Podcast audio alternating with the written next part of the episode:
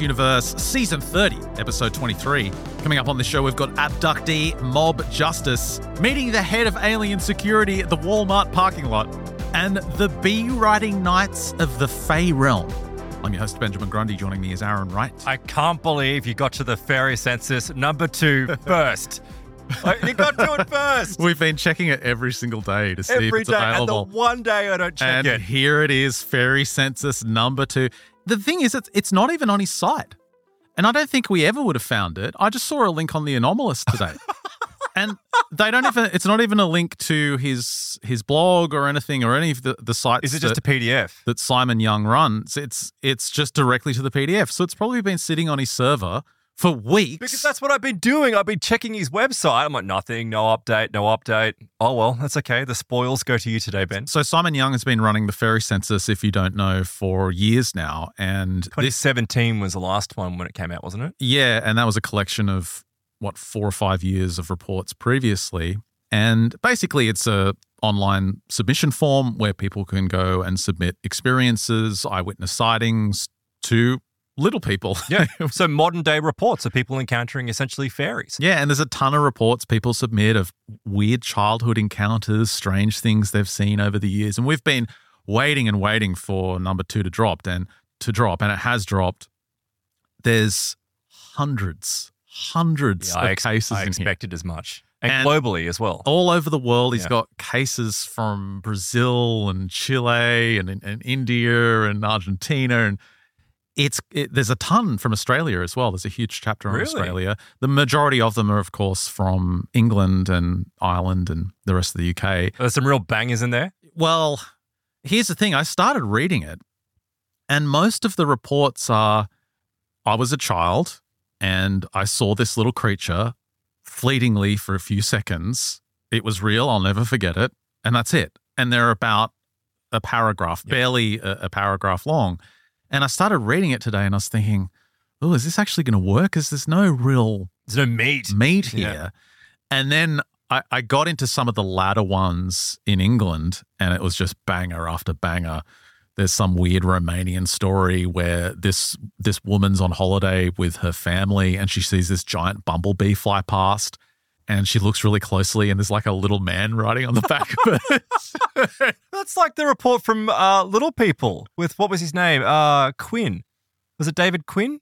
what was his? His was a little man riding on top of a bird. That's right, a raven. and it had yeah. little reins. This one is the same thing. It was riding on the back of a bumblebee, and it had little reins and a spear.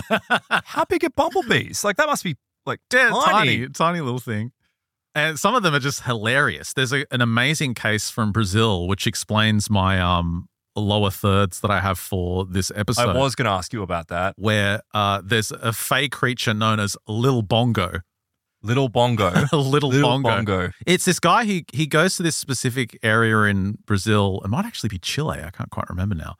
But it's considered like a sacred valley, and there's stone paintings and uh, ancient artifacts there. And it's very old, uh, mystical place.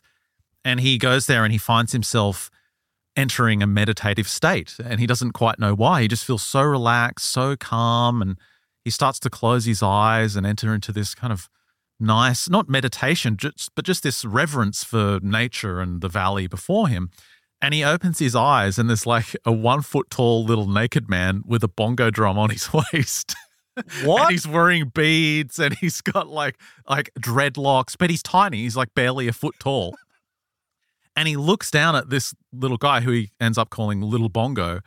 And they look at each other and they realize they've known each other many, many lifetimes. and him There's like past life gnome experiences. him coming to this valley was part of a, a promise he made in a past life Oh, come on. to Little Bongo. And once he met Little Bongo, he knew that his mission was to bring the teachings of Little Bongo to the rest of the world. Or kick its face off. Or, yeah, or accidentally trip on him, like accidentally fall over and crush him. Is that what happened? Well, we're going to hear about uh, Little Bongo's teachings in the Plus extension coming up. What have you got coming well, up I'm- in this Christmas themed show with our Christmas lights This in the isn't background? well. It's not entirely Christmas. This I've got stuff for Christmas, but that's next week. Next Oh, week is our last episode for 2023 before we take a little break. We'll put the tinsel up next week. Yeah, we will. We'll get that all ready and done. Uh, maybe even some Santa hats. We'll see how we go. Uh, but no, for this week's episode, actually, I was having a discussion with a, an acquaintance, and uh, he's rather, I would say, um, I'm already pretty far gone when it comes to UFOs, aliens, that kind of stuff. I'm already pretty far gone. He is way gone. Like he's What do you mean gone? like just Believes it. uh, yeah, yeah. I believe that there's a pretty heavy cover up going on. I'm pretty convinced that uh, the extraterrestrial presence has been here on Earth for an extremely long time. So when you say far gone, you mean believes everything, absolutely everything. No. I don't believe everything, obviously, at all. And in fact, I'm not talking about you. I'm talking about your friend. Oh yeah, well no. In fact, uh, he's more of the idea that I think he's kind of he's given up. Like you know that meme which we just did, you know, just about Mick effing had it. That's him when it comes to UFOs. Like totally given up. Just to- and what, I mean, mean? so we were having this Explain this discussion about Grusch and this release of all this UFO alleged evidence and what's going on. And I'm like, oh, there's something weird. You know what I, we've spoken about it on the show. I'm like, there's something weird going on. I said, it doesn't feel right. They're trying to change the narrative. They're trying to call it UAPs. They're changing the name. It's all. And he's like, Aaron, you're overthinking it. It's already happened. It's done. And I said, well, what do you mean? It's already happened. It's done. He's like, they are already in here. They're already in control and they are completely controlling the narrative. And I'm like, what? Who are they? Like, what, what Hmm. the hell are you talking He's about? talking about the Jews, right? I did not say that. I did not say that. No, no. He's talking about human looking aliens. And I was like, okay. the hang- uh, hybrids. the- well, this is David Jacobs. This is the term that David Jacobs describes. And we've had David Jacobs on the show in the past. He's written uh, a number of great books on this topic of the infiltration of um, our planet by uh, alleged extraterrestrials that look like human beings. But they've gone through such the hybrid program that we know there's stories from the 90s of people saying that they were abducted and taken aboard a craft to see their hybrid offspring. But the hybrid offspring was some weird, like, demented little thing. It wasn't even wasn't grey. It wasn't human. There's something that looked really, really wrong. Um, the research of David Jacobs up until recently has been well. There's an entire hierarchy when it comes to this, and you've got hybrids, and then you've got advanced hybrids, and then you go into the hybrids, which is what he's talking about. These essential humans, like they are humans, but they possess these extraterrestrial capabilities, which I'll get into later on in the show. But he says to me, he's like, no, no, no, and he was only he was only fleetingly talking to me, but he's like, go and check out Robert Dean. And I was like, Robert Dean, I'm not familiar with him. So I go and search Robert Dean, and of course, Robert Dean comes up on our site, mysteriousuniverse.org, and Nick Redfern wrote just a brief article about him back in 2011, over a decade ago, about this man. And he writes that Robert Dean is a long-time figure within the field of UFO research of all things that are flying, essentially. He worked with NATO in the 1960s, and while working with NATO in the 1960s, he claims to have learnt about a secret study that was conducted on the UFO issue itself. More controversially, he writes, Dean says that part of the study demonstrated that at the time in question, so again, the 1960s, NATO had come to the conclusion that Earth had the presence of at least four different alien civilizations. So I'm like, yeah, we've covered him a bunch of times on the show, and he was uh, really popular. I would say, yeah, over a decade ago. yeah. He, I- I, think he's he's been on places like Project Camelot a bunch of times. Yes, right? and that's where I was like, "Well, this guy, where's he?" And they all came running back. I've been quite critical of him in the past, and I've actually looked into his background, and he does have this military background. He actually is. So, I mean, perhaps I've been unfairly critical of who this guy is, but it started falling into this greater theme of what I wanted to to do for this episode because I was like, maybe this is what's going on. It is all too late. There's nothing we can do. We can't change what's going on here because and this is why the stories have changed the abductee stories have changed the phenomenon has changed we're not hearing the same type of things that we're hearing in the 80s and the 90s and it's like well everyone's got cell phone cameras now i'm like yeah but no one's capturing decent photos Well, we spoke about this back in September on the episode 3011, the program, program. which was covering Steve Aspen's book, Out of Time, the intergenerational abduction program explored.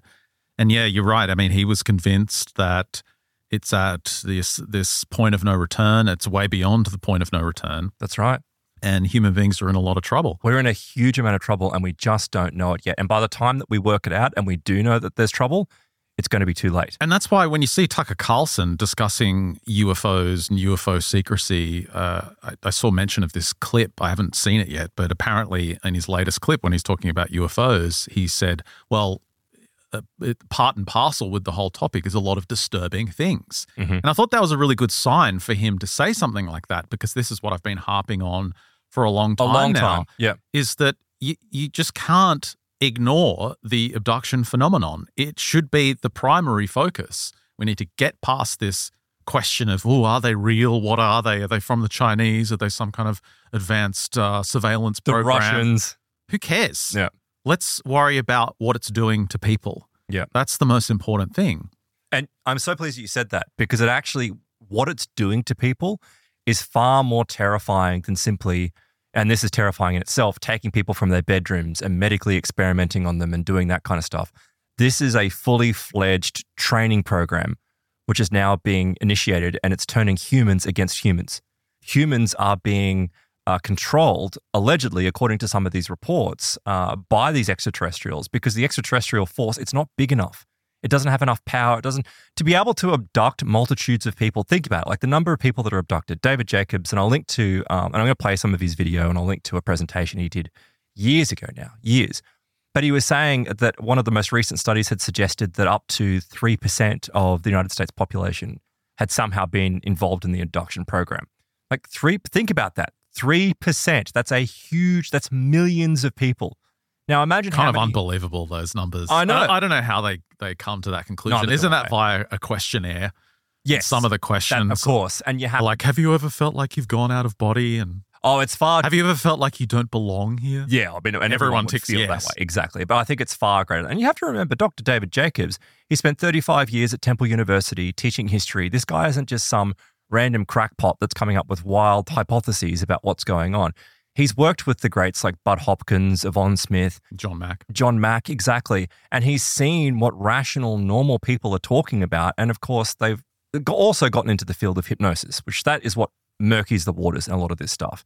Uh, but he claims to have established a series of protocols essentially that allow him to see confabulation and, mm. you know, where people make up stories, not even deliberately make up stories. They're not trying to deceive people directly, but they kind of get confused because the brain plays tricks on you. And from that, he's found that there is a huge number of people that have been abducted. So let's say it is 3%. Let's say it's 1%, right? Jacobs makes the point. He's like, where do these people, these extraterrestrial civilizations, where do they have the resources to have the craft to be able to do it, to keep it hidden, keep it covered up? He's like, none of that is going to work if it's just extraterrestrials. So what have they do? What have they done? They've recruited us. They've brought abductees. They're not part of the program, or sorry, they're not the subject of the program. They are part of the program. They are they become workers. They're employees. yeah, that's exactly right. Essentially, that's exactly what they are. So, on this episode, I'm going to go into some of those stories about these workers, and we can start seeing, you know, what's going on. Now, going back to to Robert Dean and what Nick Redfern was writing about, this is really important. This sets the scene for what's going on. Back in the 60s, NATO allegedly knew about this, and of these four, at least four species, he said, and this is what Dean wrote. One of the most disturbing was that at least one of the groups had a civilization or culture that was here on this, this planet. It was present and it was identical to us.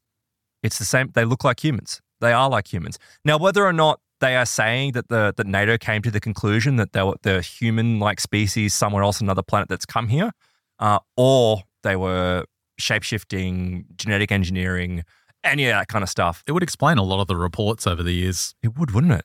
It really would.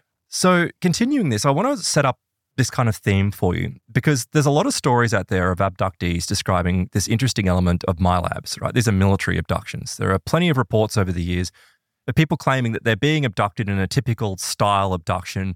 Um, you know, a light comes in through the window and they get a buzzing noise in their head and they find themselves floating out of a room or they find themselves aboard a craft. And then very clearly they say it's not a craft, they're taken to an underground facility or they're taken into the back of a military truck or a black helicopter yeah, shows it's all up. very human technology. It's all neon lights yeah, and yeah, it's metal doors. Yeah, it's all very human, you know. And then also there's outrageous stories of apparently, you know, people seeing what appear to be humans working next to grey extraterrestrials or there's an insect standing in the corner, but then there's a human reporting to them It's like, what is this? Is it that the military is is monitoring some type of program? Is that what's going on? That's where a lot of people go with MILABs is that or they're they're looking for abductees and then they monitor the abductees by abducting them later on to then go and find out what's Yeah, happened, yeah, yeah. right? I don't think it's that complex. I think it actually comes down to the fact that this is part of a far greater program, which, according to David Jacobs, has been established since at least the 1890s. Hmm. So we go back to the 1890s. That's how long this has taken for it to get to the point where we are today, uh, or in the last few years at least. So let me tell you the story of Allison. So this was also reported by by Nick Redfern, and Allison got in contact with him uh, after she'd had some unusual experiences where she'd gone through a series of alien abductions. And she said, I actually believe now that this is some type of sophisticated mind control operation, but what it exactly is, I don't know. She lives in Arizona. She lives actually on a ranch, which is not too far from Sedona. And I, and I kind of laugh a little bit there because I'm like, well, is she being abducted or is she being dragged through some weird Sedona vortex portal? We know that Sedona's got a little weird metaphysical stuff associated with it. But from the ages of 27 to 31, Allison claims to have been subjected to at least five kidnappings that have the hallmarks of a typical abduction. You know, she writes that on each occasion, she'd be in her living room, she'd be reading or watching TV with her pet dogs in the room, and then the dogs would start acting up. And as soon as the dogs start acting up, um, they're moving around the room in this fashion that they're whimpering, they're terrified. And she says things become a blur. And she kind of goes groggy. And then she wakes up in another part of the house, like somewhere else in the house with her head pounding with this headache and just feeling generally unwell um, and this dry mouth effect. And for days after, she'd have weird experiences. Uh, and that would include things like dreams of where, you know, these flashbacks of what had taken place. And she would describe things like, well, right after the dogs went crazy and she kind of went groggy and blacked out, she would have these flashes of all the electricity in the house going out and this deep humming sound kind of emanating from outside and this large living room window that she has, she'll walk up to and this intense bright light comes through and, and it blinds her. And as soon as it blinds her, she says these shadowy figures start scuttling around the room. They grab hold of her, they take her outside through the window, and they place her aboard this craft where she's subjected to the typical, you know, UFO standard procedure that we all, you know, know and hate. Um, but in saying that, she said there was this one particular time, it was the fifth abduction. So she's been through four of these. So by the fourth time, she knew what was coming. The fifth time, she absolutely knew what was coming. She said that everything started. It was the same thing. The light happened through the window, the vibrating's going on. She can hear her head humming. Mm.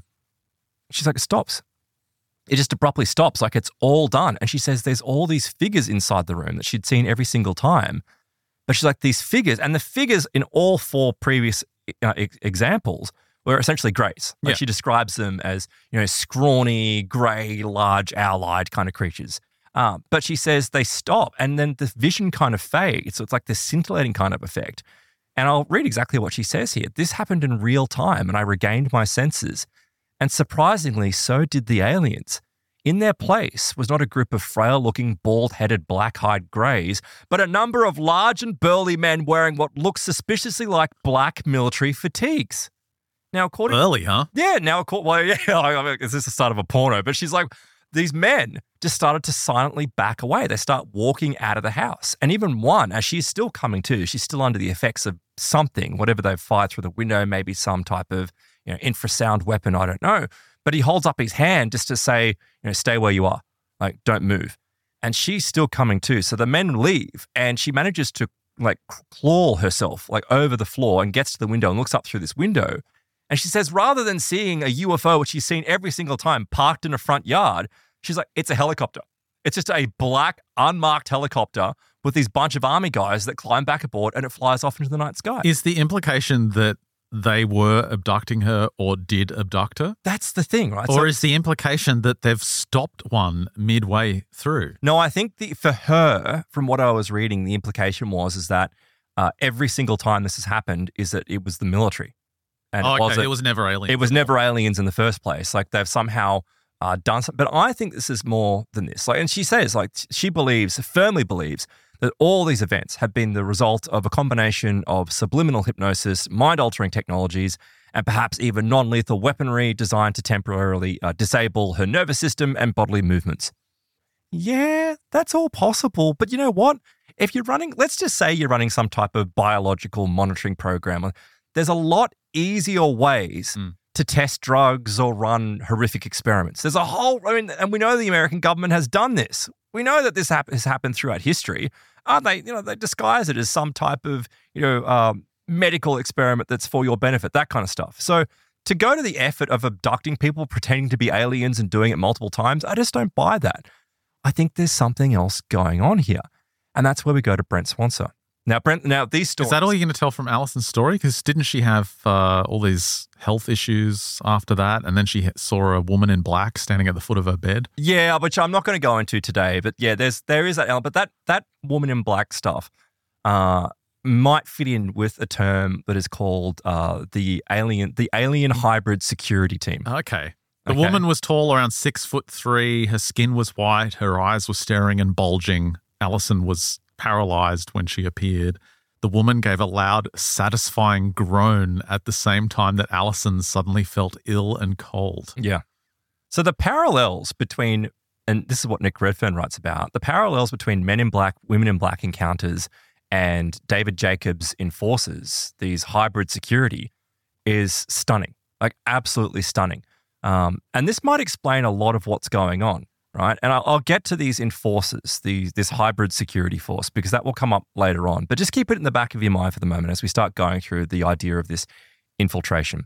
So we have to go to some research that was conducted by Brent Swancer, which I'll link to in the show notes. And like I love Brent's work. I think he just does really excellent stuff. Um, but this stuff is right on the edge of of uh, credibility. It's right, and the reason why I say that is because the revelations allegedly come from a former uh, intelligence insider that's taken on the pseudonym Commander X. There's Oh, good old Commander X. Commander X. There's a bunch of books out there. Um, you know, he's and he's written really great stuff, but because it's from a anonymous pseudonym, there is absolutely no way to validate any of these details. We don't get Hasn't dates, he been times. ID'd? Sorry, what's that? Hasn't he been ID'd, Commander X? I don't believe so, as far as I'm aware, but I, I could Christopher be wrong. Doyon. Oh, okay. So, okay, what do we know about him? I think this is someone different. It's Right. like some hacktivist computer guy. Oh, okay. No, no, no. That's not the same guy. He's not. He's not a hacktivist. He's a uh, apparently been involved in this field for a long time. But essentially, this uh, Commander X tells this story about a another anonymous witness. So you can see how it's like these layers of anonymity. Uh, came to him and described to him about uh, an experience he had while working on a military base. So this guy said that uh, his job, he was a, po- a private, and his job on this military base uh, was to go and collect parts and uh, have them maintained by the base mechanic and all that Mhm. kind of stuff. So this one particular day, he's performing his duties. It's getting into the evening. Uh, he has some metal object that he needs to have replicated or repaired. He takes it over to the mechanic at the base, and it's this urgent uh, welding job that has to take place. And so the mechanic looks at it and he looks at the instructions and he says, "Yeah, yeah, yeah, okay, we can we can carry this job out." And he's like, as he's talking about it, it's written that as we were proceeding with discussing the job, the witness looked directly into his face, and what he saw changed his life. Right in front of him, the mechanic's face suddenly became covered with a semi transparent film or cloud. This continued as the man's features faded, and in its place was a thing with bulging eyes, no hair, and scales for skin. So his disguise ran out of battery or something. Yes. yeah, the technology just started to fade, right? And he stood there and he said this thing lasted for 20 seconds. It was like 20 seconds as he looked back back at him and was having a conversation with him. So the the hideous freak alien didn't realize that He his realize. reality distortion field Yes. wasn't functioning. He didn't realize. And he wrote that his face, uh, this strange face, seemed to fade away and then recede into the ordinary face of the young man who he had first approached.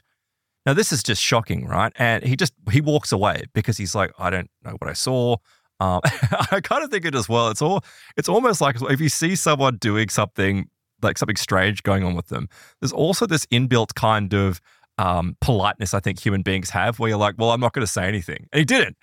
But for days, for days, he actually tried to convince himself that he'd suffered some kind of illusion. I've got a similar story coming up in Plus Oh, really? of this guy in Germany, and he was near a military base as well. And he claims that as he was walking off duty, he was going somewhere. Coming in the opposite direction was uh, a man on the walking path, and it was about you know twenty or thirty meters away when he realized that this was a normal man wearing normal clothes, except his head was a dog head. He had a dog's head. oh, so it's like a dog man. It was a dog man encounter, and as this guy's walking Top forward, of the morning, yeah, dude. he's just like, okay, uh, Yeah, nice to meet you, it- sir. He didn't mention it. He didn't try and look at him. He didn't want to be rude. Yeah, this is part. There's this human element. Although there's a lot of people out there that won't do this, but I think there is this inbuilt human element where it's like I don't want to be rude. So even though I've got some weird reptilian fa- shape shifting face in front of me, I'm like, okay, that's that's fine. It's okay, we'll go. awkward to point out when someone is a hideous freak, especially if they're an alien.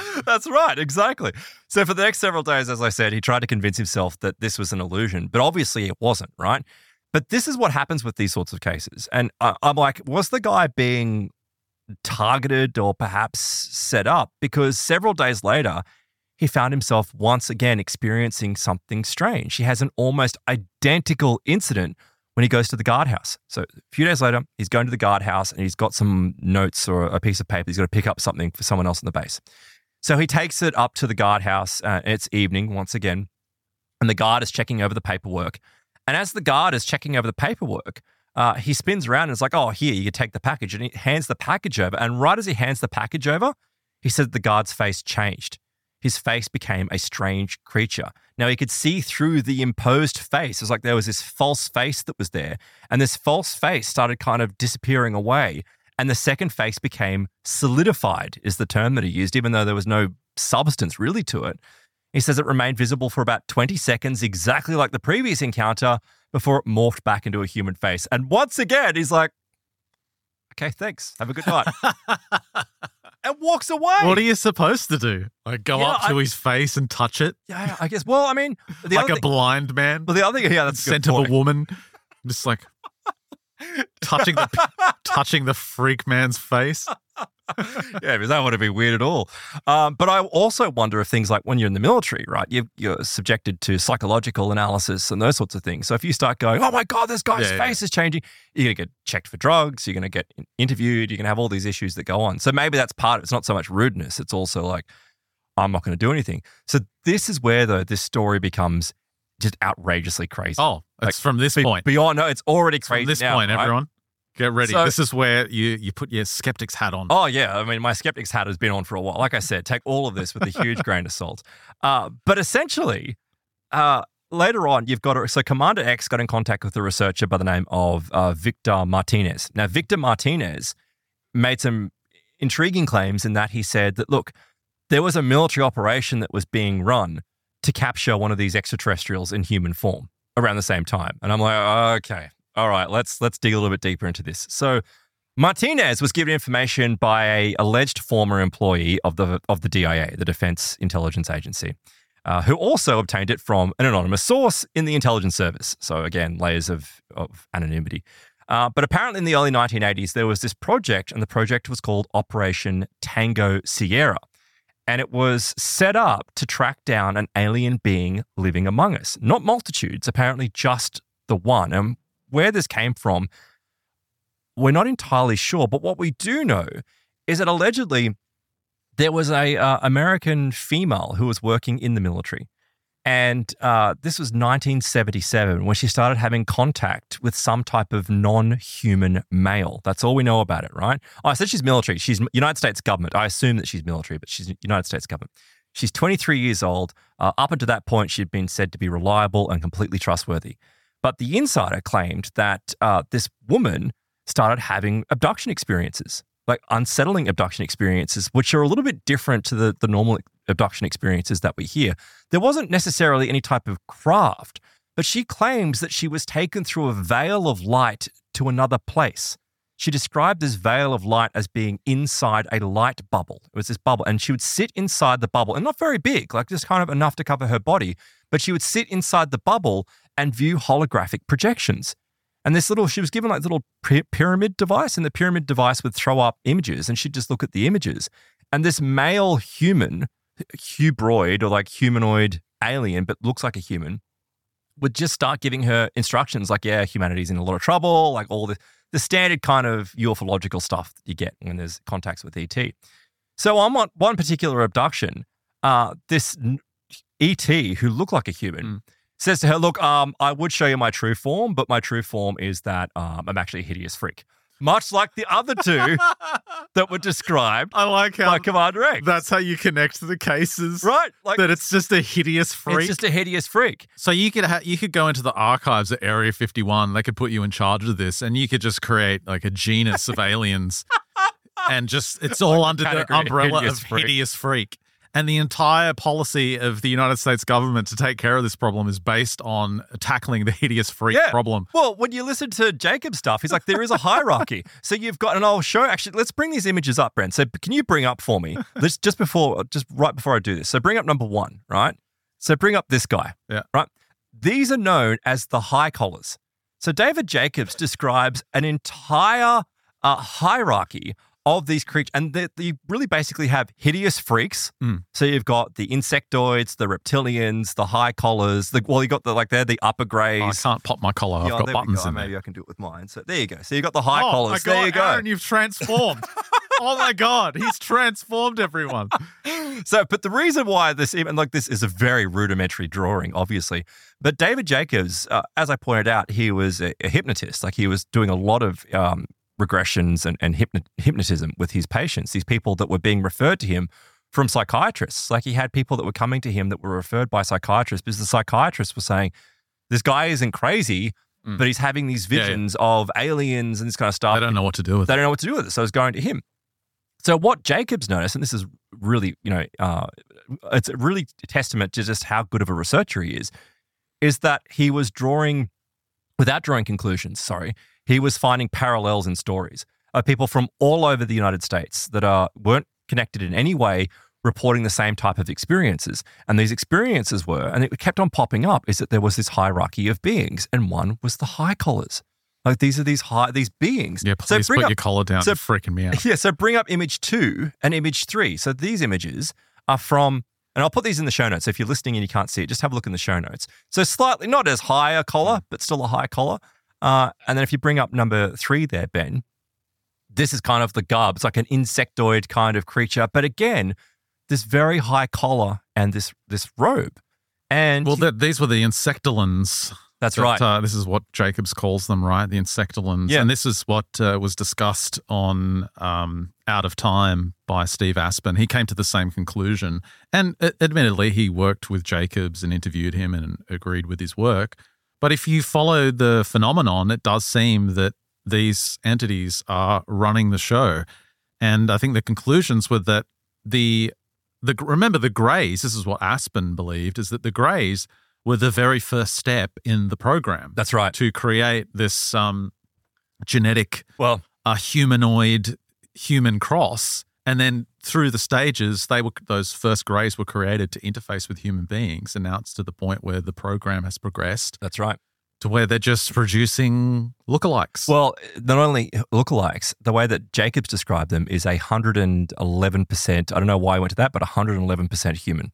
And I'll let him, I'll play a video for you later on, which will be him describing that. But it's actually really because they're more human than human. That's just how far this program has gone. These are the, the post hybrid humans, essentially. So they're alien, but they look like they're humans. So going back to what Commander X had, you know, described, or what, uh, I'm not, sorry, not Commander X, it was being described by, um, uh, Martinez. Got a video of Commander X. Well, that's you, great. you like his uh, Just a black spot. It's just it's a guy at a conference with a giant black spot on his head. Should we listen? I don't know what this is. I don't know what it was. Just listen for two seconds. Went wrong. Their eyes appear to have no pupils or irises. Their hands most often have only four fingers, with the little finger missing. Okay, what he's describing greys or something. Right. Yeah. Exactly. But in that video, apparently Joshua P. Warren explains who Commander X is. So he has been ID'd. okay. We'll have to. But I am not going through 37 No, minutes well, of that video. That's for another episode that we'll do. So uh, essentially, what happened with this this program, this uh, a program to hunt down this human looking alien. You know, obviously he's wearing some type of disguise, and who knows what the technology is? Who knows what's really happening? Um, but this woman who was having these experiences and you know being exposed to medical examinations and being told to keep quiet by the abductor, uh, she's returned home, and one day she goes to work and she tells a colleague about it. And she says to the colleague, you know, oh, you know, I'm, I'm having these really wild and weird experiences. And rather than the coworker going, oh, that's what, how unusual, she goes straight to the security office. Oh, nice. This was the coworker. this is why I'm assuming it. This is the coworker's face. Just like whoa. Visual gag there, folks. Visual gag. Visual gag, yeah, you got to be watching. So she goes to the security office, and obviously, immediately intelligence officers arrive and they uh, speak with the woman. They conduct interviews, they do background checks, they put it through a check. Sorry, they put it through lie detectors, uh, and ultimately they find out that yeah, the, there is some man like she's interacting with something. Now, how they get to this point that it's not some delusion, or I don't know, I don't know how they get there, but that's where Operation Tango Sierra fires up. Tango. Tango Sierra. And this was to capture this alien posing as a human being. And apparently, it was uh, a joint operation between the 7602 Air Intelligence Wing, Section 3, and 60 agents were deployed uh, for five months. They caught this guy.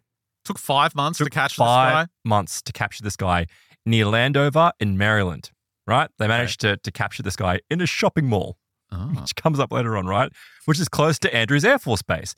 Now, uh, this extraterrestrial uh, voluntarily complied with his captors, and uh, it was determined that he was a male alien with no special powers or abilities. He was placed in custody and put somewhere at an army post in Virginia. An interrogation went on for several weeks. Uh, he explained that he was from a star system which was roughly 20 light years from Earth. Uh, his home planet was approximately the same size as Earth, except it was the fourth planet uh, from the sun. And he said it took 18 years to reach Earth using a very complex propulsion system. So it's not that, it's only slightly faster than the speed of light that apparently he got here. But the whole reason why, they, why, why they're here is not part of the, the program like Jacobs is describing or, you know, um, what we're talking about before. It's because they wanted to study human beings and obtain the basic body structure, anatomy, and social interplay. And I'm like, Oh, is it? Fascinating. Is it? Is that what you're really doing? So we ultimately, just we came for an observing Yeah. mission, fact finding Yeah, mission. But then you abduct a woman who's in the in the uh, U.S. government, and then you start, you know, showing her weird. It's like this has got to be something more sinister. But apparently, good old Jimmy Carter ordered the release of the alien entity so he could return to his home planet. that's nice. Let everyone Catch and, down. the again. catch and release The program. Biden of the time. Just let him loose. Let's just let him go. so, uh, yeah, he uh, let the guy go, and that's all we know about it. That's kind of where the, the story ends. But I think this actually fits into a much larger story of alien infiltration. Uh, that it's they're everywhere. They are every, and including Antarctica.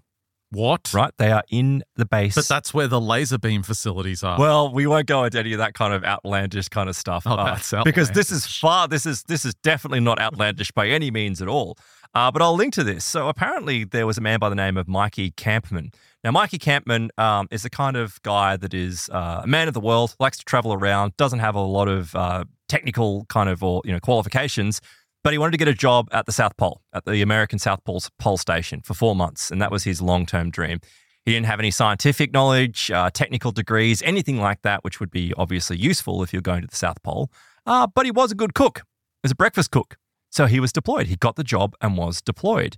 Now, he claims that when he first landed, the boss of the, the base came up to meet him because apparently he had this thing of, of meeting everyone. And he said, "Oh, it's a good day to, you know, it's a good time to be here during the summer because, uh, you know, during the winter, that's when the greys come out." And he's like, what? "Yeah." And of course, his reaction is, It's a joke, all right? yeah, right. It's, that's it's a hazing. exactly. You know, is the comment some type of weird initiation ritual? You know, is it having fun at the expense of what they called ice rookies? Is that what's going on? You know, and um, is there something else happening here, right? But it, it really does seem like a joke. It's complete, and maybe it is. Apart from the fact that uh, much later, and very much like what you were describing in the last show, Ben, about those weird phone calls and the, the robotic kind of voice, he claims that one day he was uh, working in, in the kitchen. And I think they had about maybe 250 or so people that they had to cook for. So it was a rather large base. And on this particular day, uh, he walked out the back to where there were a couple of dishwashers. These people were, there's a husband and wife couple apparently. And they looked relatively normal. They looked like they were humans. But um, they were washing dishes, but they didn't realize that he was there. Now, Mikey claims Did they as- have normal collars? well, they had normal collars as far as we know, but he says as he walked towards them, they were having some sort of conversation in an unknown language. And guess what he says? It wasn't English or Spanish, which sometimes it's described, right? as being like this Like this, rapid this- fire Spanish sounding language. He said it was digital. He said it sounded digital. It's the only way that. He, and now he, um, he said there was no way he could recreate it. There was this weird kind of like clicks and tis, So tis snaps, You just come across two pe- random people at, like a at couple your of office, '90s modems. and they both sound like R2D2. Yeah. There are just a couple of modems, right, that are, doing a handshake. now, apparently, the husband spun around and saw him and realized that there was someone there. So he kind of like hinted, like hinted to his wife to stop these robotic speaks, uh, squeaks. And he's like, "What the hell?" She just kept going. She just kept going, and he's like out of the corner. He's like, "Stop!" And they both stopped.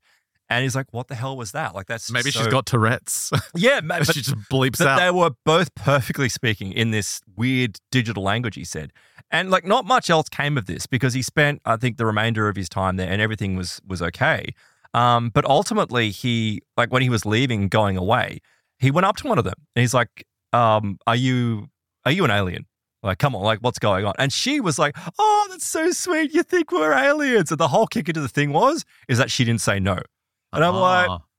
she yeah, didn't deny it. She didn't deny it. But I'm like, well, if someone came up and said, do you- it's the kind of thing like, do you have to deny it? You know, like Mm. just because she doesn't say I'm not an alien. But I thought, okay, this forms part of a greater kind of scene of like, well, if they are here on Earth, of course they would be everywhere. They would be integrated into all elements of society at all levels, like everywhere, experiencing everything. And for what purpose?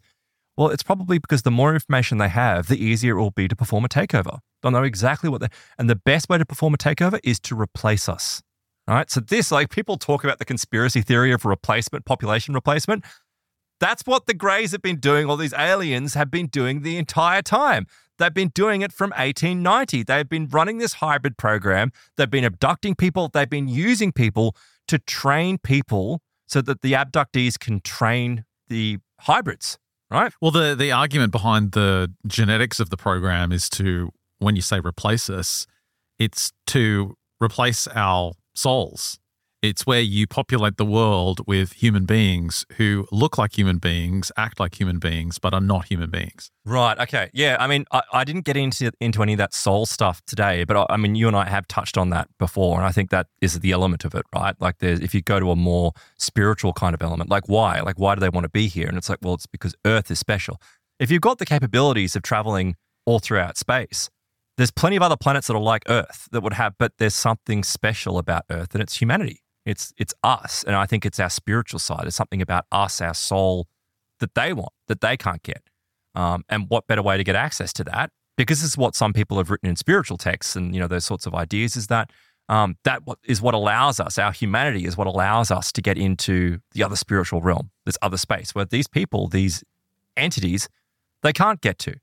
But what they can do is do it by taking over humanity. So what David Jacobs starts getting into and this is actually in his last book, which I've touched on, but I dug it out a little bit today to have a look in a couple of the chapters that I never went into. And there's an entire chapter he's written about the training of people. Uh, so he's got three books. Is this Walking Among Us? This is Walking Among Yeah, Us, the alien plan to control humanity. But he's also got The Threat Revealing the Secret Alien Agenda.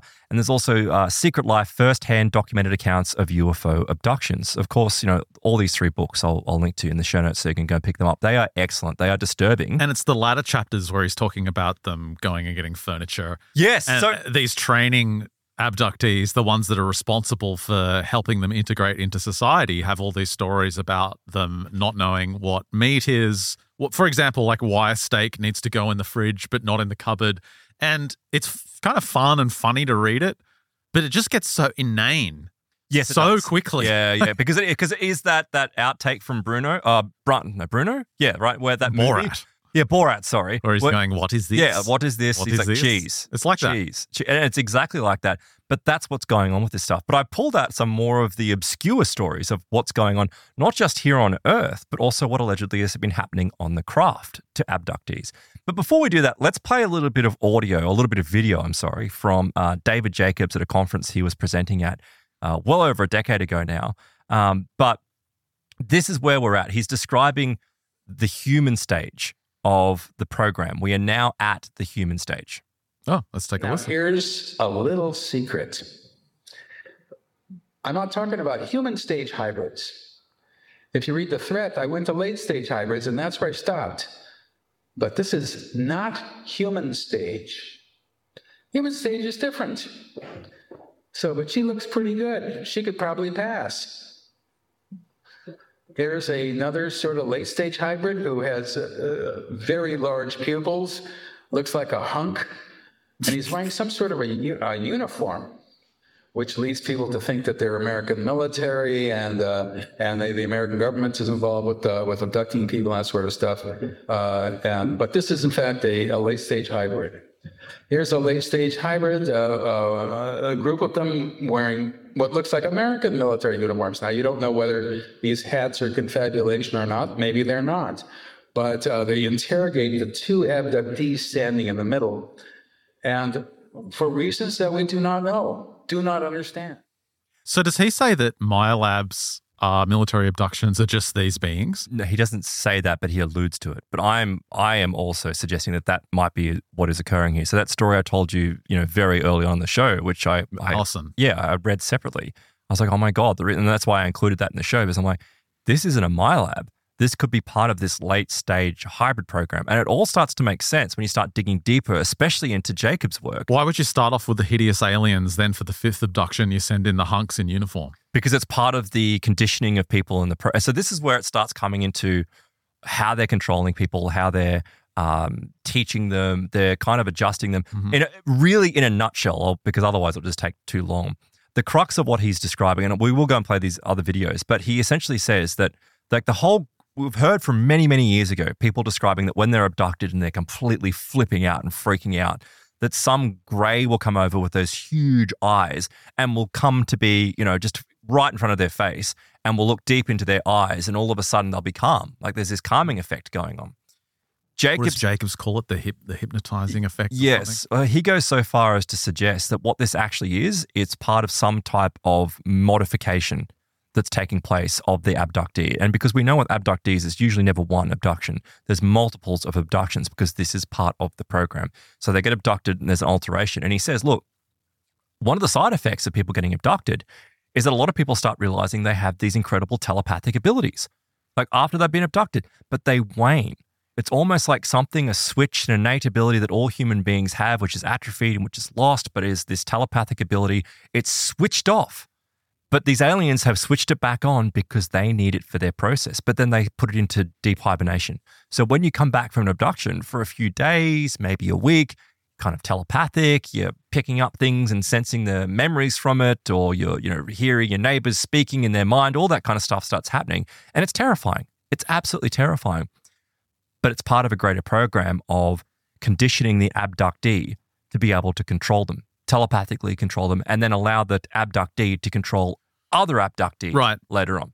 And that's a really important point from Jacobs' work. He claims with these late stage hybrids, he calls them the genetically engineered human looking entities from these aliens, they can control regular human beings with yes. their mind. Yep. And it's a quite a simple thing to do. Play number th- three, I think it is for me, Ben, the mind control. You got two named yeah, number I know. Mind control, please. Here's the human stage hybrid. Here's another one. Wow, get a haircut, bro. That's the first thing you would say is if you want to blend into society, you need to get a haircut right now. You'd be like, what is a haircut? Yeah, they don't know. Yeah, no idea. These people look human. Their eyes are not too big. Everything is fine. They got normal haircuts of sorts. They're they are just human. They're human. They are human. They're 111% human. But they're not 113% human. And that extra 2% means that they can connect neurally into you and control you. That's the one thing they got that we don't have. That makes us a second class species, not second class citizens, second class species. So, this is part of what's going on with abductees. Abductees are being pulled into the program, and they are victims. Don't get me wrong, they're victims of this program, but they become tools of the program. And what they essentially are being used for is because they obviously don't have enough of an invasion force to be able to take over humanity, they recruit people that are here. They genetically alter them to make them telepathically sensitive, apparently, according to these reports.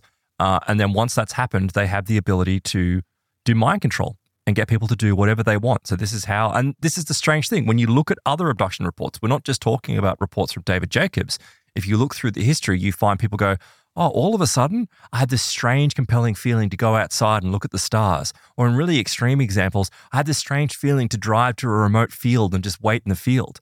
And they're abducted. They're going to isolated locations because they're being controlled by someone. There's this mental control element coming in. But also for these, these abductees that become trainers, part of their role is to undergo training on the starship or on the, the UFO. Play uh, abduct training for me, please, Ben. An abductee tells me that she's um, that they're gonna. They, they told her she's gonna be doing something different. She's gonna be doing something different now. That's gonna be really good, and she's really gonna like it. She's gonna be doing something different. So get her with a trainer, somebody who's gonna help her do this. And she has, there's a group of abductees. She's standing on a little platform like this. And there's a group of abductees sitting in an audience like that. But uh, no, maybe there's like 10 abductees. And she has to, with her mind, force them to stand up. And, and she goes, oh, I can't, I can't, do, I can't do that. What do you mean? No, no, you can do it. You can do it. You just try it. This is very typical of hybrid games where, with their minds, they have uh, these little kids will let balls float up, and they can, and the balls will float around, float around, and they float down. And the kids say, I, "How did you do that? You know, I can't. I could never do that." Oh, yes, you can. Yes, you can. You can do it. You can do it. And then they they, they try and try and try it, and up goes the ball. You know, I've heard the, the, these are kids learning this. Now we have adults learning this. Get these people to stand up. Okay. She gets them to stand up. The next stage, they're behind a wall in another room. Get them to stand up and walk out here. And she is able to do that with her mind. Next stage, um, some other thing. There's one in a room down the hall. You've got to get her to do this and that and this, there's a female one down there, so I remember. And another stage, find an abductee somewhere on Earth. There's one spic, there's one that was picked out for her, and she has to sort of search in her mind for where, where this guy is and find him, which he could do. So that particular last case uh, was mentioned in his book, in, in I think it was the last book, Walking Among Us: The Alien Plan to Control Humanity. And that is particularly disturbing because it demonstrates this escalation of, of training. So he mentioned just fleetingly a couple of those training scenarios. And he says that with the kids, right? And normally we do hear when we talk about abductees, right? And they have these recollections. They'll realize that they've been an abductee for a long time. Mm-hmm. You know, they've got childhood experiences which are suppressed, you know, put the back of their minds. Well, these kids will describe playing with the toys of the hybrids. So they're essentially teamed up. So for some people, it's a very selective process. They, they are selected and they are teamed up with their hybrid for life. And Jacobs says that they can go with people for decades, like 30, 40 years. He says, What is strange, You'd never see a hybrid over 60. But these reports that they're never, we don't know what happens to Good. them. Yeah, I'm like, maybe they've got an expiry date, maybe they're like replicants or something, who knows? Um, but he says that like a child will be placed with another child and they'll start playing. And the child essentially will try to teach the abductee how to control devices with their mind. So there was this one where a woman was shown um, this weird ball type apparatus, and she was told that she can move this ball. And there's no way she could. It had these plates on it, and it was trying to move the plates from one side to the other. And the hybrid did it without any trouble whatsoever. It's a bit like Jedi training or something. That's exactly what it's like, right? It, it sounds like it's a bit cringe, but this is apparently what's taking on with these kids, and it's very, and it's, but it starts early. So then you start getting into the stories later on that become much darker for the, their purpose and their role. Uh, and this is the medical stuff that starts coming up. The standard staple of uh, alien abductions, you know, people always undergo some type of medical procedure. Well, they're now training hybrids. Oh, sorry, I'm sorry. They're now training abductees how to do it. One woman years ago told me about how she was uh, brought aboard the object, and there was a, uh, a hybrid who was, there were two hybrids. One was like a uh, specialist type guy who was doing, doing a procedure, and there was a hybrid laying on a table. The hybrid standing up has a scalpel like instrument in his hand, and he makes a cut in the person's neck, the hybrid's neck on the table. Then he takes what looks like a, a light pen and he goes uh, like that. uh, And it, it heals up, heals up, heals up, heals up, heals up, done. Then he gives her the scalpel. He said, he says, you do it. So she cuts, she makes a cut, then he gives her this other instrument, and she's trying to do it, but she's she's not quite doing it right. She's getting it, but it's not fully. So finally, he grabs it out of her hand and he finishes it up. Oh, you did a good job. You did a good job. That was a good, that was a good job. I thought to myself, what the heck is that? Yeah, what is What- that? yeah. What are they training them for? Why? Well, Jacobs later on he talks about um, often these abductees. It- It's almost as if they're being trained for a particular event that's going to happen, Yes. and you get the sense of It's the alien great reset. emergency situations or chaos in society where these individuals will be able to control groups of human beings, normal human beings, Yeah. with these abilities that they're being trained with. Well, if you recall, I think when actually when David was on our show, he said that one of the abductees had a training scenario, if I recall correctly, that um, they were being taught how to control people like crowds, like control entire crowds. And when they were t- controlling entire crowds, one of the scenario that they were told was to guide people uh, into like there was a map that was shown of streets. It was like a 3D overlay of a street, and there was a crowd that was going crazy. And then the abductee was supposed to use their mind to control them to direct them into a certain street, and in the street was a UFO sitting, and these That's right. people were herded inside the UFO. Now, if that's, I mean, that, that's terrifying. I mean, that that's Holocaust kind of stuff. It's absolutely dreadful. Um, but that seems to be where this is going. This is what this is suggested, and like this is part of the program that people are being trained to turn on other people and have been given the abilities to turn on other people, and they don't want to. Apparently, they're under some type of control. Um, and that's where we get to some of these stories of control. So I want to give you a few examples. Um, The question that comes to mind is if they have these hybrids, which for all intents and purposes are, as he says, 111% human, why do they need these abductees at all? because they're still training them. They will. You're absolutely right. It will come to a point where they won't require them anymore. But for the moment, they need them. They need them to be able to bring in more people, to target more people, to train them. And this is what all these stories are. So listen to this. This is just nuts. There was Paul, the, the story of sorry, not Paul, Phil, Phil Nelson. He's an abductee. He found himself placed in front of a console at one point, and he was uh, teamed up with one of these hybrids, like one of these human hybrids, and uh, he was taught how to fly a UFO. Like this is That's part of the console yeah, yeah. training. Clint Samuels, he practiced maneuvering a UFO as well. He thought he was placed in some type of weird flight simulator.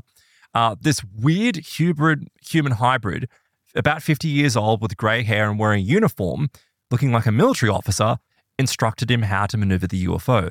But then there's a more outrageous story, right? And that's like, well, you do hear occasionally stories of abductees being shown how to fly UFOs. It's rare, but it does happen. But there's this one story of a woman where she was taken, she was been an abductee for a while. She's been teamed up with one of these hybrids, and this hybrid's been doing all this terrible, freaky stuff to her. Um, but essentially, she was placed um, aboard this this UFO, and one of these beings stood next to her and was like, "Well, I'm going to show you how to control it. You know, control this UFO." She's like, "What am I supposed to do?" And she looks down into a field, like the UFO is sitting and hovering over this field in this kind of valley, and there's a bunch of in the distance, like a pissed off mob, and pitchforks and torches and blue hair, and they're screaming about the current thing. And as they're running through, they're actually chasing a grey. And there's this tiny little grey as he's running through, right, just trying to get the hell out. And the human hybrid is like, You've got to rescue him. She's like, Well, what the hell am I supposed to do? And he's like, You can fly the UFO. He's, she's like, No, I can't. I can't. And he's like, Yes, all you have to do. And there's all these symbols, like there's all these characters in front of him. And she's like, You have to place your hand over this symbol. And the moment she places her hand over this symbol on the display, it's like some type of memory recall or something. And she's like, and she, and she manages to fly down as this little UFO is running with all these pitchforks, fly over the top of the alien, and somehow just kind of, it's like an action film, keep flying a little bit. Little door opens at the back, the Great jumps on, and they get the hell out of there. So I'm like, why? Why? Why would they just rescue the Grey? Why are they teaching abductees to do this? It just doesn't make sense. But as Jacobs says, look, he's done hundreds of these regressions, or hmm. thousands of these regressions. I'm sorry, with hundreds of clients that are all completely separated. They're reporting the same things. They're being forced to teach people. They're being forced to learn. You know, one woman described that she had to convince a man that he was standing on the edge of a cliff and he was inside the room and he got into this battle with her. So uh, he said, or she, or Jacobs described what she said in that she was being put under one of these procedures and there were like people, abductees that were lying on tables. And she walked up to one of them and she looked deep into its eyes because she'd been trained to do this eye technique. And when she looked deep into its eyes, she says it's like you go into a space. And she said because this hybrid had his hand on her shoulder or something, it was almost like somehow through her, through that physical contact, he was in her mind and he was guiding her inside the abductee's mind where to go to this space. Like there's a space inside the human mind. And once you get in there, if you go to a particular location, that's where you can control them. It's like navigating the target's psyche. Yeah. Yeah. And so she kind of is navigated and guided through and she finds this space where she's able to control. She gets hold of it. It's like this white floating like energy Mm. and she manages to get into it and control the abductee. So then later on, there's reports of where um, she's told to try and um, get this guy who she's like, I think she comes, I think he comes to, and she's standing in a room and she's in like this glass kind of um, balcony and she's looking down over this empty hall. And in the empty hall, there's this naked guy. And the naked guy is just flipping out. He's fully conscious. He's fully, he's not a human hybrid. He's just a human. He's just an abductee. And her job is to calm him down using her mind. And she's like, I can't do this. I can't do this. And of course, there's a grey, there's a hybrid standing around her. They guide her to calm him down. And eventually she does. Of course, she does get it wrong one time. She tries to calm a guy down on the bed and like lying on this table. And as she does so, he just totally flips out. Like if she gets it wrong, she like runs into something, like maybe some type of psychological mechanism, who knows? Um, but she's kind of like blasted out of this space that they've created. And he jumps up off the table. He's like throwing instruments. Uh, and this other being comes along and just does it straight away, completely shuts him down and completely controls him. But they were training her to do that. And she's like, Oh, I thought I'd failed the test, but they were pleased. They were happy about it. So it's like, again, we're only left with the question as to why. Like, why are you teaching abductees to do this? Then, of course, we can't ignore the Earth factor as well, because once they're all trained up, once they're all trained up on board, and there's all these series, and I'll link to the book so you can go and check all these stories of what people describe happens on board the Yeah, my favorite one was when the one of these abductees was showing the hybrids how to order things off Amazon. Yeah, And remember they were Yeah. they were really frustrated that it didn't come straight away. Like once you click buy on Amazon, it doesn't teleport through the computer. That's right, they yeah. thought that was crap. Yeah. So some of these, maybe we can get a scene for what, an understanding for what potentially is going on, because he says uh, in his second book, he noticed that there was um, this recurring theme of people being shown picnics, like he, they were shown picnics or they were shown family photographs or what appeared to be family photographs, and the abductees are just looking at pictures, like it's just a picnic. You know, it's just like a school photograph, a bunch of twelve kids standing on a on a like a set of stairs, and the aliens are like, point out which ones are us. I'm like they're not. It's not you. It's us. Oh right. And they're kind of like, ooh, good. Because they've perfected their humans, because they're all aliens. They're all aliens, but they're trying to see if they can get if they can pass, right? And they are. Like apparently that that's the level that the program has gotten to now. But the reason why, and this is where I want to conclude, the reason why I don't think they're going to be completely able to take over, not yet, right? I don't think the program is going perfectly because they're morons. They're dumb as a bag of rocks. And one of the great stories that we do know, right, Ben, is the story of where a woman is, I think her name was Bethany. I think that was the, the woman that was involved in all these cases on Earth. Uh, but she was woken up in the middle of the night by the enforcer. So the enforcer is a set of, a subset of humanoids or hybrids that are dedicated to security only. That's all Right. they do. They're security. They're the men in black, possibly the heavies. men in black. They're the heavies. Uh, everything that they do is shutting everyone up, keeping it quiet, not like, keeping the abductees in line, keeping the hybrids safe. That's that's their role. So one of them is known as the enforcer, and he just shows up inside this woman's bedroom in the middle of the night.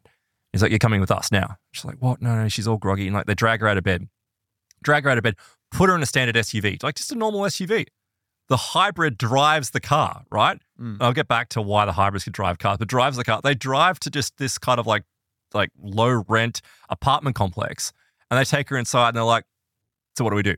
And they spent all night. That's like when she walked into the the living room, and everything's like piled up in the corner. Yeah, because they, they don't know, know- where furniture They don't know where furniture goes. That's They don't stuff underst- cans in the microwave. They don't understand that a living room is separate to the dining room, and they just can't wrap their head around that concept. No. It's because they're alien. and they're they not human. They, they and they cannot get it. And even now, they still can't get it. And like one woman was abducted, and she was told that she had to like teach people like what a dog is and what a goat is, and you know what's. And they they can't. There's just so much knowledge about being a human, right? That is actually inherent that I don't think you can really pick up in this unless you're integrated into society. You just went on a really great Well, there's example. things, there's concepts and there's thoughts and there's ideas and, and idioms that have built up over thousands of years of millennia. Yeah, human history and Yep. culture.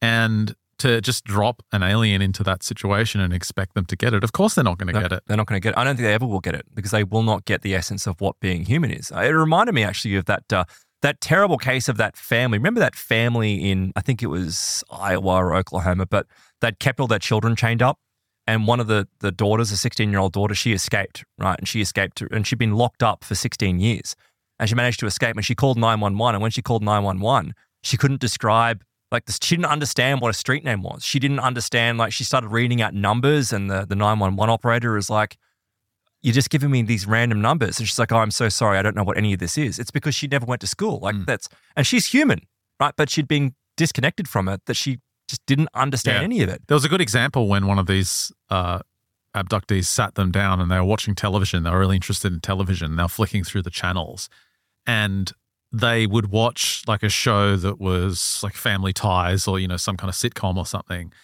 But they would watch for the details of what was in the picture versus what was actually happening in the show.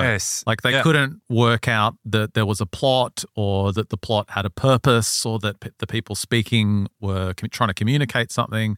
They were interested in, okay, that TV in the background, what does that connect to? How does that work? Like, what's this chair doing? What's that doing? Yeah, Like, it's all The- superfluous information. yeah, it's, and, uh, but you got to think that they would have worked it out by now Maybe because all this And stuff is from This is ten years ago, Mm, roughly now. Um, 2000s, right? Yeah, I mean, there was this one time of this couple where they woke up in the morning and they went out and they found, pardon me, that their lawn was destroyed. Like someone had come and done burnouts on their lawn, and she's like, Burnouts. "What the hell's going on?"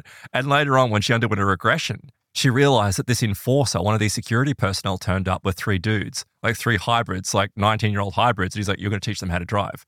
And she's like, "I can't. I can't teach them how to drive." and she's like, he's like, "Yes, you are now." So they went out and they're in the dark. They don't turn, they don't know how the headlights work. She's like, "You can't," drive. and they're just driving the car, and they and she's trying to explain it to them. So they're just ripping up her lawn, yeah, yeah, yeah. trashing the place. They eventually, there's this one story, I don't know if it was the same woman, but she got up and she was compelled, she was controlled to drive to like a, a Kmart, which is now gone, but a Kmart parking lot, like in the middle of the night. And she gets there, and the enforcer's standing there with another young hybrid. And he's like, You're going to teach him to drive. And she's like, No, I can't. Like, I can't do this. He's like, You're going to do it and just under control, right? So he starts driving. He drives into a chain link fence. But when he drives into the chain link fence, it breaks the control.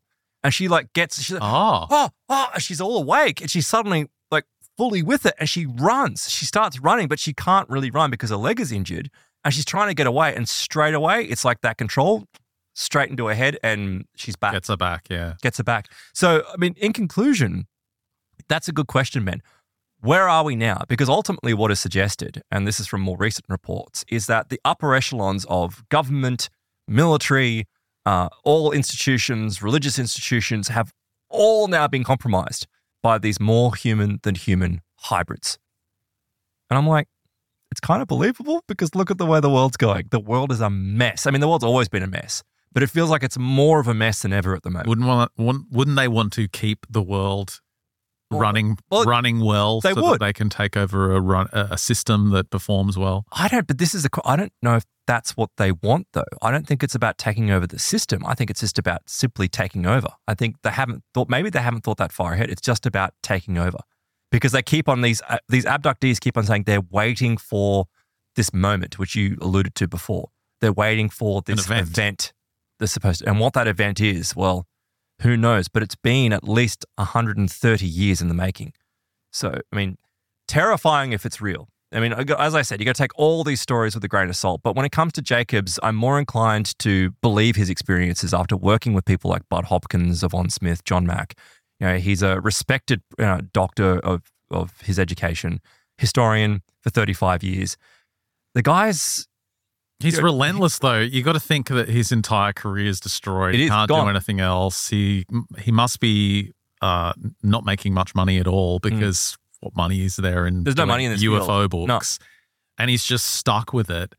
Uh, you gotta you gotta give him credit and admire him for discovering something he thinks is happening and that's true and that's very important, and he's been doggedly going at it, trying to get to the bottom of it for decades. Decades. And, it's- no one cares. no, that's the thing. And and when you hear all this stuff about apathy.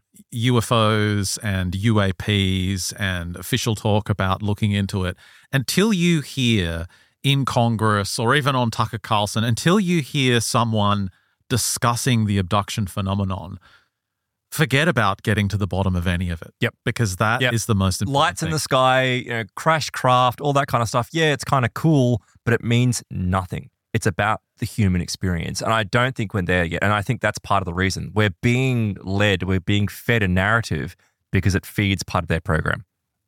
We're not going to be told the truth.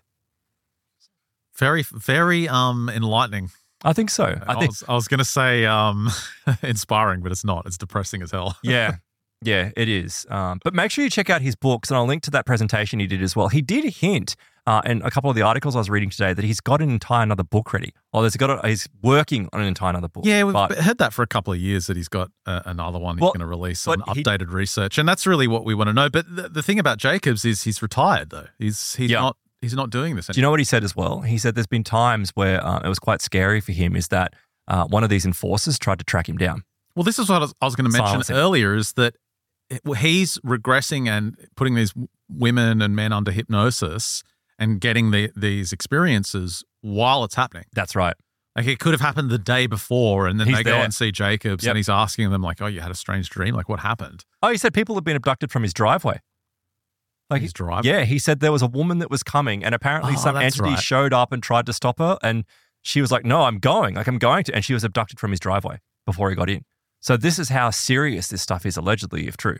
So Speaking of serious, coming up after the break, Oh, yeah. we're going to be discussing bumblebees. uh, fairies riding bumblebees, armies of bumblebees. And you Right. might laugh. You might sit Oh, there no, no, laughing. no. But when you've got a thousand angry bumblebee riders heading straight for your face in the middle is- of in the middle of Bruges, Yeah, that, is, that is serious. I'll give you that. That is immensely serious. Fairy Census 2 finally released, coming up in our Plus extension. Hundreds and hundreds of reports of strange encounters from all over the world. We're going to be looking at that after the break. Uh, exclusive to our members, mysteriousuniverse.org forward slash plus. Sign up today if you haven't already got access. Plus members get access to the extensions on these shows that we do every single Friday, which go for more than an hour typically. Uh, you also get an entirely exclusive show every single Tuesday as well, exclusive to Plus. More than double the content if you sign up for Plus. Plus members also get a totally ad free version of the show. Uh, you also get a higher bitrate MP3 file if you are listening to our audio, and our MU Max members get access to our entire back catalogue going back 17 years worth of shows. MysteriousUniverse.org forward slash plus. Sign up today, help support your favorite show. That's a wrap for this free edition of MU. Thanks for listening. Thanks for watching. If you're on Plus, stick around for the great stuff after the break. For everyone else, we'll catch you next week.